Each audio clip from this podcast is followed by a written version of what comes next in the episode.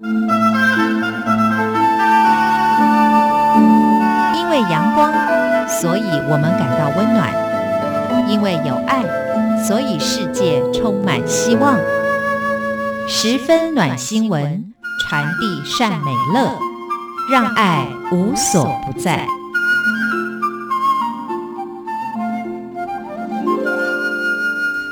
朋友你好，欢迎收听十分暖新闻，我是刘冠佑。现在在全世界的人口年龄老化越来越严重，有很多中老年人有失智的现象，他们非常需要家人的关心。前一阵子在台湾就发生了一件非常暖心的新闻，在今天节目当中先跟大家来分享。那么在台湾有两位警察。他们之前在执行巡逻的时候，发现有一位年纪相当大的农妇，他迷路了。这位老农妇需要帮助，这两位警察就立刻前往去帮忙。当他们看到这位老农妇在烈日之下孤单地坐在分隔岛上，这位老农妇说：“他是骑摩托车到田里面去工作，当他准备要回家的时候，却找不到他的机车。”他走着走着就走了一个小时的时间，连他家的地址都给忘了，只好坐在马路上的分隔岛上发呆。警察说，由于这位老农妇她身上没有任何的证件，对她所住的地方又描述不清，这两位警察觉得这位老农妇应该是有轻微失智的现象。为了确保这位老农妇的安全，他们两位警察赶紧把这位老农妇带到安全的地方，并且试图联络他的家属。幸好他们所处的这个辖区是一个小村庄，所以很快就找到了这位老农妇的身份。原来她是今年八十岁的一位姓林的老太太。他们通知这位老太太的儿子来找母亲。他儿子看到走失的母亲，很惊讶地向警察表示，他的母亲虽然年事已高，但是却从来没有发生过走失的现象。所以这次他们家属都吓了一大跳。这两位警察也特别呼吁大家，如果家里面有年长的长者，他们有失智的现象的话，一定要多关心他们。如果家中的老年人也愿意的话，可以向警察机关办理指纹的档案的建立，可以在走失的时候发挥功能，可以在最短的时间之内找到走失老人的身份。根据了解，年龄长者最需要的其实就是家人的关心跟陪伴，所以家里面如果有失智的长辈，其实可以在长辈的身上带上名牌，并且在名牌上注明联络的方式。这些资讯都可以在长辈走失的时候，让协助的人或警方可以尽快的帮助他们回到家中，提供给大家作为参考。接下来我们要告诉大家的是来自英国的一个消息，在英国伯明翰有一位今年才九岁的女孩，她的名字叫做黛西。她天生患有一种残疾，就是她天生没有整条的腿骨，所以在她十八岁的时候就接受截肢的手术，从此之后他就没有双脚，必须终身安装义肢来走路。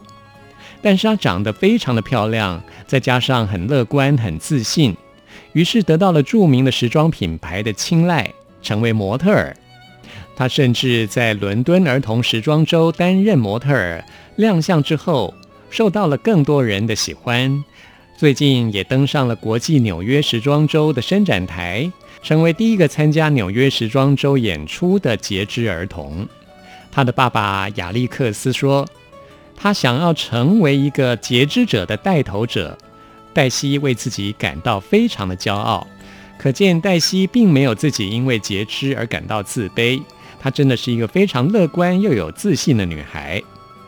黛西说：“她从来没有因为自己跟别人不一样而悲伤哭泣，而她的父母也非常爱她，经常为她加油打气，成为黛西最坚强的后盾，也给黛西最满的爱。一家人从来没有因为黛西失去双腿而感到绝望，而黛西在成长的过程当中，在学校同学也都给予她最大的帮助。黛西对自己充满了自信。有人说，有自信的人最美，这句话一点都没错。所以，她吸引了英国很多童装品牌的注意，邀请她来代言。那么，成为童装模特儿一年半之后，他出席了伦敦儿童时装周，最近又参加了纽约时装周，他的事业更上一层楼了。像是有一位知名品牌的首席设计师就说，有人来问他说，在他的节目里面是不是可以安排截肢者？他对这个问题感到非常的惊讶。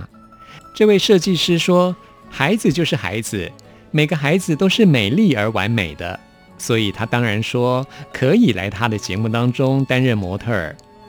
而且这位设计师说，内在美比外在更重要。充满自信的黛西，她的内在美才是最吸引人的地方，而她的时装就是为了要展现小孩的独特性，所以他认为黛西非常合适来展出她的服装设计。黛西的故事激励了所有的人，在今年的时候，她还得到了伯明翰之光勇气孩童这个奖项。他的父亲亚历克斯说。黛西总是以笑容面对人生，从来不隐藏自己身体的缺陷，这让身为父亲的亚历克斯深受启发。他觉得黛西是他美丽又独一无二的女儿。虽然说她因为天生残疾必须截肢，但是这位黛西凭着乐观自信的性格，还有美丽的脸庞，得到了很多服装品牌的邀请，来担任他们的时装模特儿。他的爸爸亚历克斯说：“黛西希望以自己身为一个截肢者奋斗的故事，带给其他也有残疾的人生命的希望。黛西觉得，如果自己成功了，其他有残疾的人也能够做得到。他希望自己能够为自己感到骄傲。每一个人都应该为自己感到骄傲，都应该为自己感到有自信。”黛西有今天的成就，她的家人以及同学朋友给她的爱，应该是最大的原因。没有人歧视黛西，都给她最完整的爱。像是黛西的父亲亚历克斯，从小就鼓励他的女儿去追寻梦想。